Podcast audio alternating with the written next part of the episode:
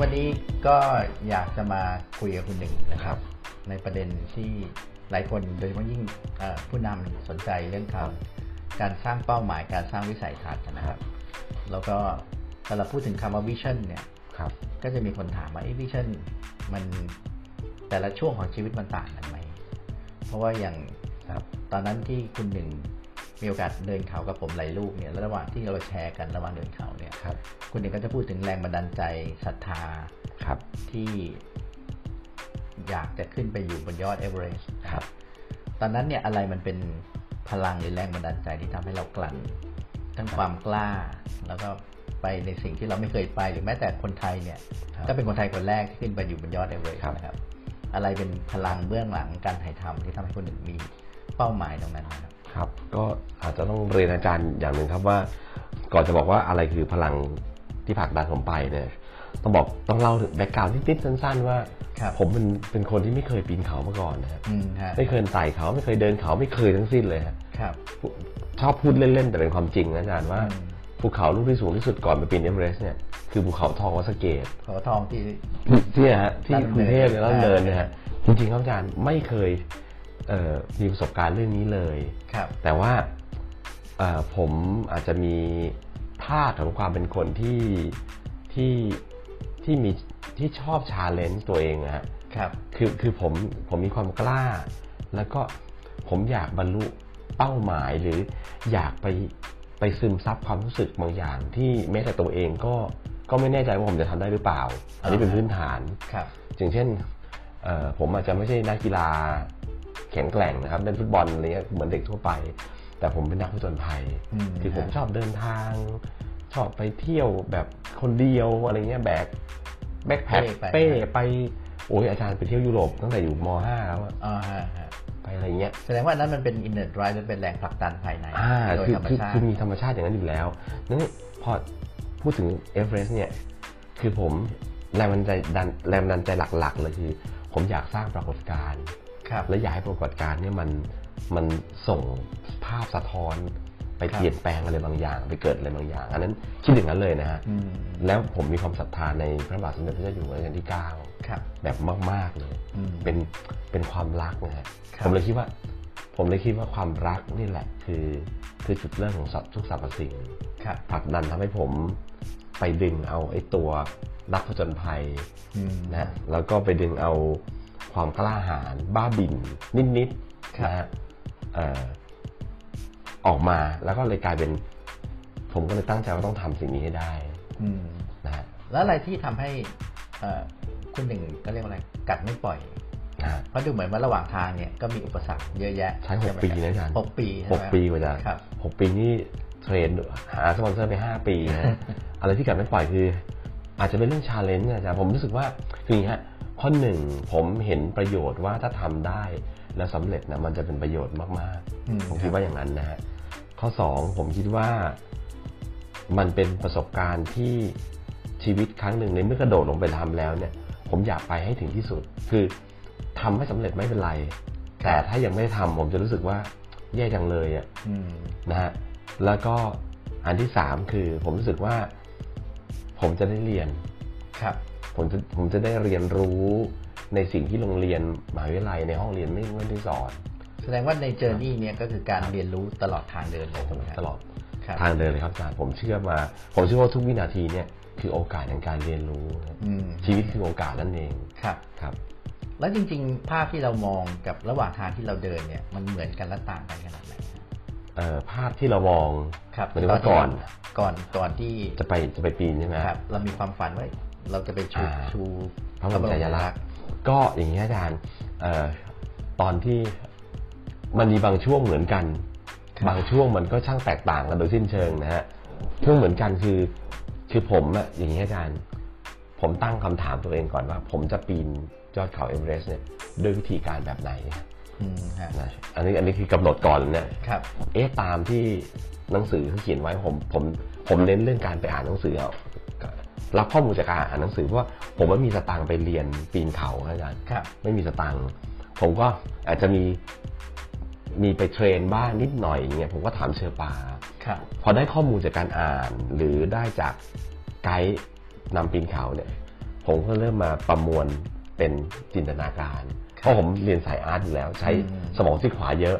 ผมก็จะจินตนาการ ดังนั้น พอผมมีข้อมูลผมก็จะจินตนาการต่อครับ ว่ามันควรจะเป็นยังไง ผมต้องทำยังไงถ้าเกิดนั่นเกิดนี้อะไรอย่างเงี้ยก็บางบางจุดมันก็ไปถึงแล้วไม่เซอร์ไพรส์นะอาจารย์อืมเพราะมันเป็นอย่างที่ผมคิดจริงก็เหมือนภาพที่เราอยู่ๆในหัวเลยใช่ไหมคือฮะคือมันไม่ได้เซอร์ไพรส์ภาพภาพที่เห็น แต่เซอร์ไพรส์ว่าเฮ้ยเตรียมมาเป็นอย่างนี้จริง ๆ ด้วยเอ้ยอืมดีว่ะเจ๋งว่ะอะไรอย่างเงี้ยครับกับส่วนที่ส่วนที่ไม่ที่บอกว่าส่วนที่สองคือ มันเป็นมันเป็นปรากฏการณ์ที่เกิดขึ้นโดยที่แบบไม่คาดคิดว่าจะเกิดนะหลายอย่าง ครับ เช่น ผมไม่คิดว่ามันจะเหนื่อยยากขนาดนั้น อืมฮะคือผมว่าผมเทรนห้าห้าปีอะอาจารย์โอ้โหอย่างดีนะฮะ ครับออกกำลังกายสุดๆเลยวิ่งเวิ่งเลยเนี่ยแต่อาจารย์ใช่ไหมว่าผมเตรียมมาวิ่งวิ่งวันละสิบสองกิโลอะครับบางทีจริงๆอาจารย์ผมว่าวิ่งสิบกิโลนี่เด็ดมากเลยนะเหนื่อยอย่างนั้นเยอะเลยฮะอ่าฮะ แล้วมันมันยังมีทั้ง เรื่องที่ต้องฟันฝ่าอุปสรรคต่างๆ ปรากฏการณ์ทางธรรมชาติที่คาดเดาไม่ได้ครับนะหรือแม้แต่เรื่องอุปสรรคที่มันเป็นเรื่องการเตรียมตัวการจัดการโหถาโถมเข้ามาครับแต่แต่อาจจะเป็นสิ่งหนึ่งคือว่าผมตั้งใจที่จะเรียนรู้กับมันอยู่แล้วอืมผมจึงไม่หนีครับผมจึงอะอย่างไปปีนปีนๆอยู่เนี่ยสตังค์หมดทำไงอะครับ ต้องหาทาง อืมฮะอะไรอย่างเงี้ยฮะมันก็มันก็แบบแล้วยังมีเห็นมีช่วงหนึ่งที่คุณหนึ่งก็เล่าให้ฟังว่า ตอนที่เกิดไอ้หิมะถล่มครับ ที่เชอร์ปาบอกให้วิ่งหนีโอ้ครับครับ แต่คุณหนึ่งยังยังหยิบถ่ายกล้องรูปมาถ่ายรูปครับคือตอนนั้นรู้แล้วอาจารย์ว่าวิ่งไม่ไหว คือเหนื่อยโอ้โหแล้วหิมะถล่มมาใกล้ๆก็ห่างจากผมสักสักร้อยเมตรได้ไม่ถึงร้อยเมตรนะฮะครับที่มันวิ่งผ่านไปเลยนะฮะ ตอนแรกตรงคิดว่าจะต้องวิ่งมาโดนที่ตัวผมนี่แหละแล้วเชอร์ปาเขาก็วิ่งแล้วทุกคนก็วิ่งหมดเลยฮะอย่างเร็วเลยปั๊บปั๊บปั๊บปั๊บปั๊บเดียวนะฮะผมไปไม่ไหวฮะผมเลยคิดว่า เอ๊ะระหว่างที่เราวิ่งวิ่งไปอาจจะช็อกตายนะอาจารย์หรือวิ่งหนีไม่หนีไม่ทันเนี่ยก็ก็ก็ถูกหิมะถล่มกลบอยู่ดีครับก็เลยคิดว่าเอาวะไหนจะไหนจะมาจะไม่ทันละหยิบกล้องขึ้นมาถ่ายรูปดีกว่าก็บอกว่าหิมะ ไม่ได้ไม่ได้มามาโดนผมไงฮะฮะ เขาก็เฉียงไปอีกทางหนึ่งอืม ผมก็ได้ภาพนั้นมา อ๋อฮะ แล้วก็แล้วก็เออพวกกลุ่มเชอร์ปานะปีนเขาเป็นชาวอินเดียอะไรอย่างเงี้ยฮะเขาก็เขาก็ถามว่าเอ้ยทำไมไม่วิ่ง ผมบอกโอ้โหฉันเนี่ยใจฉันไปกับเธอแล้วล่ะแต่ตัวยังอยู่ แล้วแล้วอะไรที่เราสามารถจะอยู่เหนือความกลัวตรงนั้นนะครับคือการยอมรับมันนะอาจารย์ครับ ยอมรับมันนะอืม ตอนนั้นผมยอมรับละ ครับ เพราะไม่รู้ว่าจะไปปฏิเสธมันหรือ หรือจะก็ก็มันอย่างเงี้ยฮะ แล้วแล้วอาจารย์ใช่ไหมในชีวิตประจำวันจริงๆอะในชีวิตจริงเนี่ยไอ้สิ่งเหล่านี้มันก็ใช้ได้ผลใช้เอาบทเรียนนี้มาใช้ได้ อ่าฮะคือเราต้องสู้ให้ถึงที่สุดก่อน ครับ อย่าเพิ่งแบบมีปัญหาพวกยอมเลย อันนั้นอันนั้นจะไปถึงเป้าไม่ได้ ครับ แต่ถ้าสู้แล้วสู้แล้วแล้วมันไม่ได้ แล้วจะยังไงจะให้เศร้าเหรออย่างเงี้ยอืม จะมาโกรธตัวเองหรือโทษคนอื่นเหรออะไรอย่างเงี้ยเพราะผมไม่ทำอย่างนั้นผม กลับมาเรียนรู้มันเลยดีกว่า แล้วก็ยอมรับมันซะเฮ้ยพอยอมรับแล้วมันมันจะเกิดเป็น possibility ใหม่เกิดขึ้นใช่ระหว่างทางไหมครับใช่ฮะพอยอมรับแล้วเนี่ยมันมีโหมดสมมติว่าเรากลัวกลัวกลัวกลัวกลัว เราแย่แน่ตอนเนี้ยโหมโหมดนี้นะฮะหรือว่าหรือว่าความคิดกลุ่มนี้เนี่ยครับมันกำลังทำงานอยู่ มันกำลังบีบคั้นเรากำลังจะสร้างจินตนาการอันแย่ให้เรา แต่พอเราสวิตช์ได้กลับไปอีกโหมดหนึ่งว่าอะไหนๆมันอย่างนี้ละ ครับงั้นเรียนรู้มันซะเลยอืมฮะอะไหนมันจะมันจะวางทุกอย่างเลยฮะครับ มันจะวางทุกอย่างโดยสิ้นเชิงเลย แล้วมันกลับมาตั้งป้อมที่จะเรียนอะไรใหม่ครับครับ แล้วแล้วระหว่างทางที่เพราะคุณหนึ่งไม่ใช่ไปแค่เอเวอเรสต์ลูกเดียวถูกไหมคครัรับบไปในในทุกภูเขาที่สูงที่สุดของแต่ละทวีปด้วยครับครับในช่วงนั้นเนี่ยมันมันมีมุมที่ต่างจากเอเวอเรสต์ไหมครับหรือการเรียนรู้ช่วงนั้นมัน ก็มีนะฮะอาจารย์เพราะว่าแต่ละที่เนี่ยมันมันผู้คนต่างกันครับ คนที่ไปปีนกับผมก็ต่างอ่าไกด์ก็ต่างใช่ไหมฮะอ่าอุปกรณ์ก็มีแตกต่างด้วย อาหารการกินอืมต่างต่างหมดเลยครับ ก็มันก็มันก็ยังใช้ความมุ่งมั่นใช้วิธีเดิม แต่ว่าจะไปอยู่บนยอดได้ใช่ครับ แต่ว่า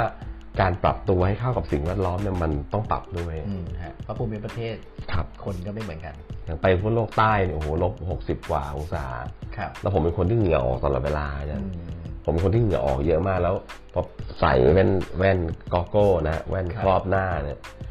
เหงื่อผมจะออกเยอะเอาเหงื่อเป็นไอ้น้ำเนี่ยฮะอืมแป๊บเดียวน้ำแข็งเกาะมองอะไรไม่เห็นเลยอืมฮะผมต้องทำไงอะทำยังไงอะใช่ไหมอาจารย์ฮะเอ๊ะ มัน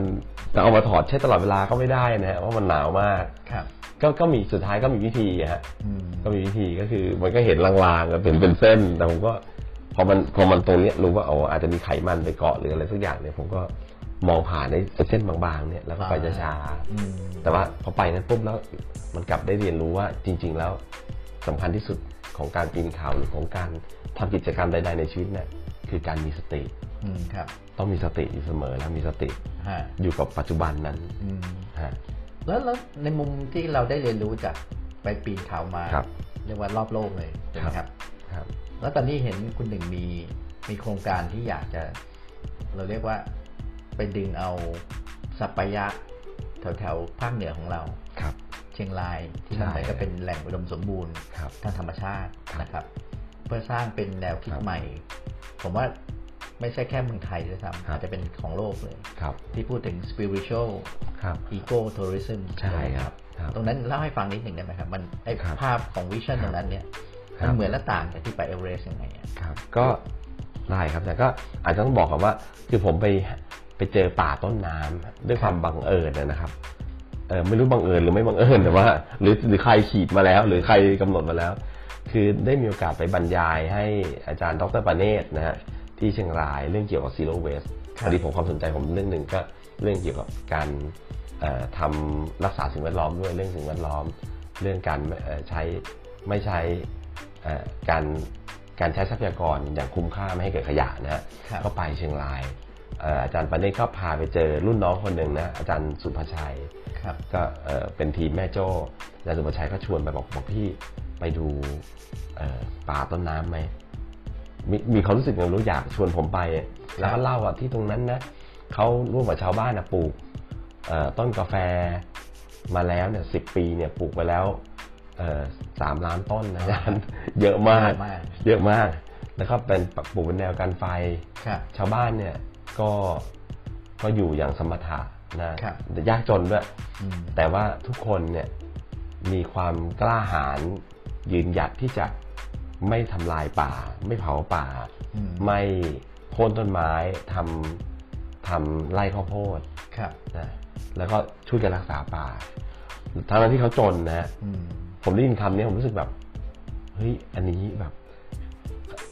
จริงเหรอมันมีจริงเหรอแล้ว อยากจะไปคุยกับชาวบ้านจริงๆว่าเขาคิดอะไรอยู่เหรอถึงทำแบบเนี้ยไม่ไม่ไม่คิดถึงตัวเองก่อนเหรอทำไมคิดถึงส่วนรวมก่อนครับ เพราะเป็นป่านี่เป็นป่าต้นน้ำด้วยอาจารย์อืมเป็นป่าต้นน้ำที่ทำให้แม่น้ำแม่ลาวเนี่ยครับ สร้างแม่น้ำแม่ลาวเกิดอืมให้แม่น้ำแม่ลาวแม่น้ำแม่ลาวมาจากป่าผืนนี้นะฮะครับแล้วก็คนสามสี่แสนคนในอำเภอเวียงป่าเป้าเนี่ย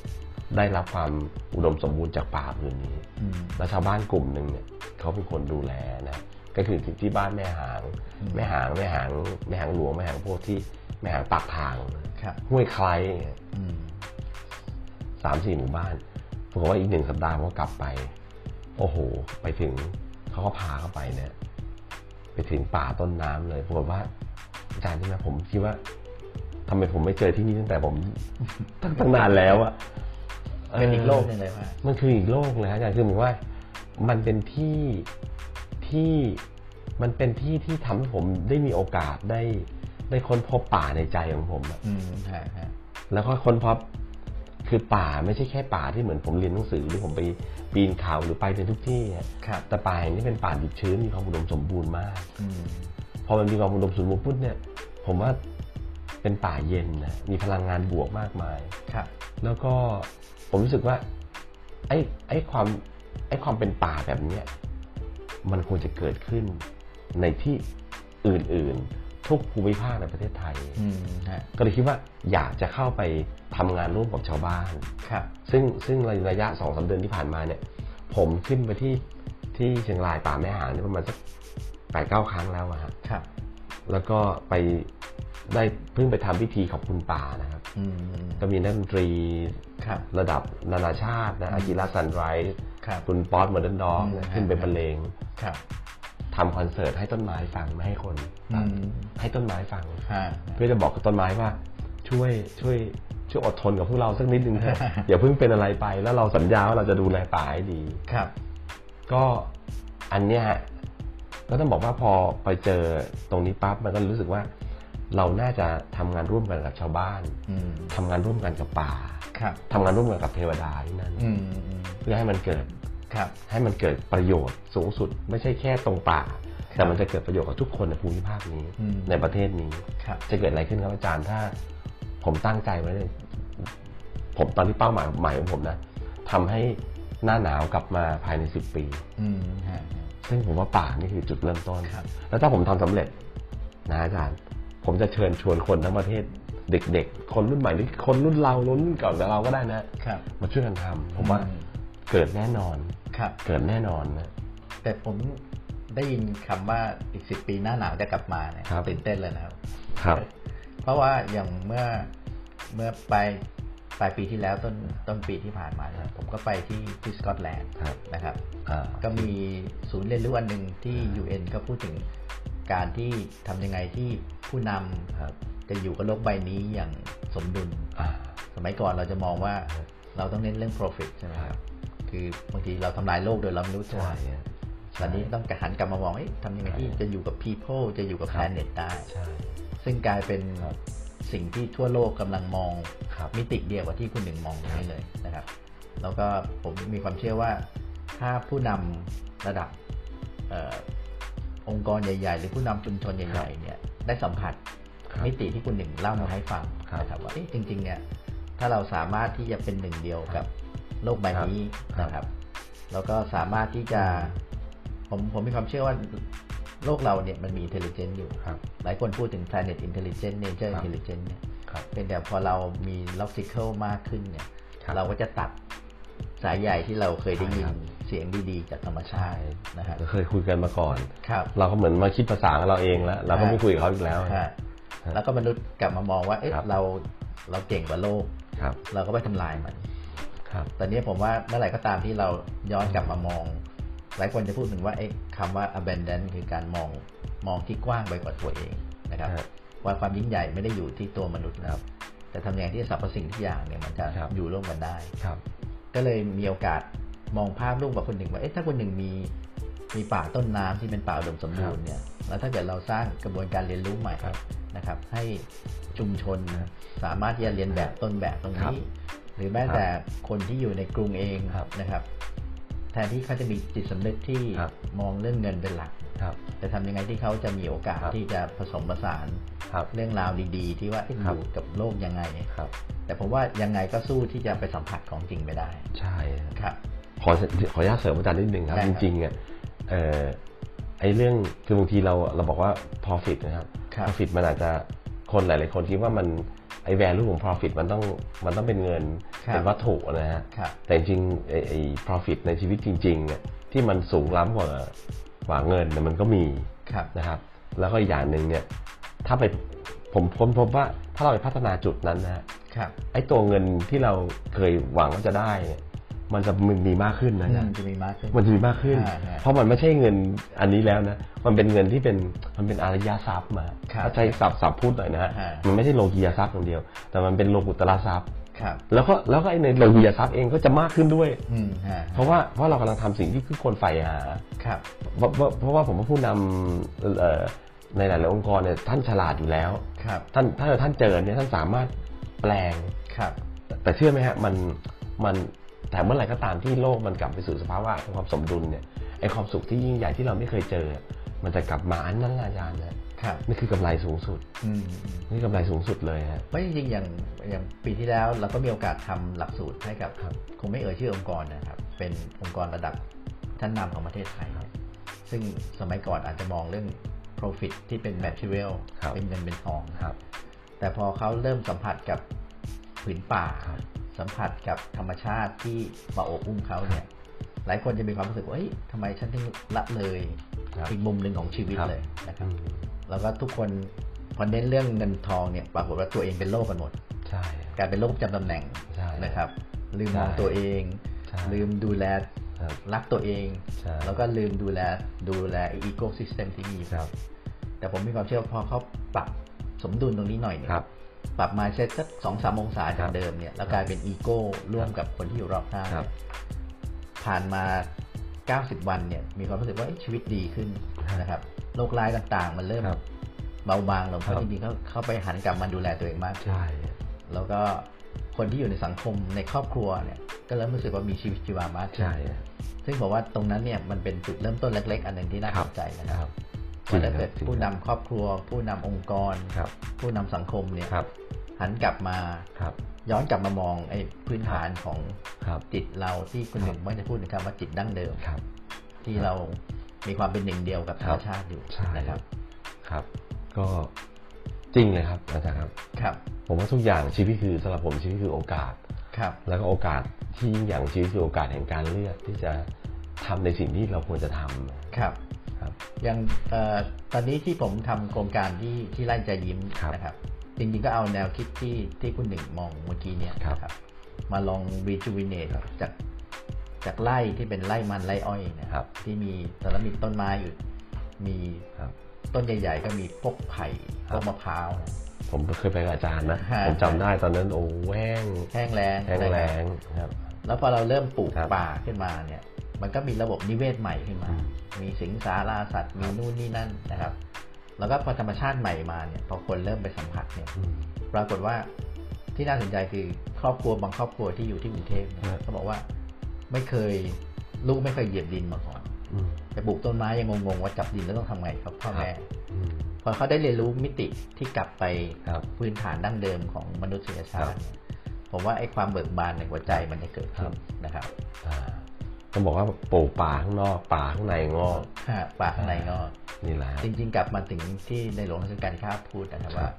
ถ้าปลูกป่าในใจเนี่ยใช่เดี๋ยวทุกอย่างมันจะใช่กลับมางดงามเหมือนเดิมใช่ฮะครับสำคัญมากสำคัญมากครับอาจารย์ครับ ใช่เลยครับ ก็วันนี้ยินดีเลยที่มีครับโอกาสแลกเปลี่ยนตรงนี้ครับเดี๋ยวผมมีความเชื่อว่า ถ้าเกิดเราค่อยๆขยายแนวคิดตรงนี้ไปครับเนี่ย เดี๋ยวป่าในใจของทุกคน นะครับมันจะออกมาข้างนอกนะครับครับครับโอ้โอเคยินดีครับอาจารย์ครับผมครับขอบพระคุณนะครับครับสวัสดีครับอาจารย์ครับสวัสดีครับ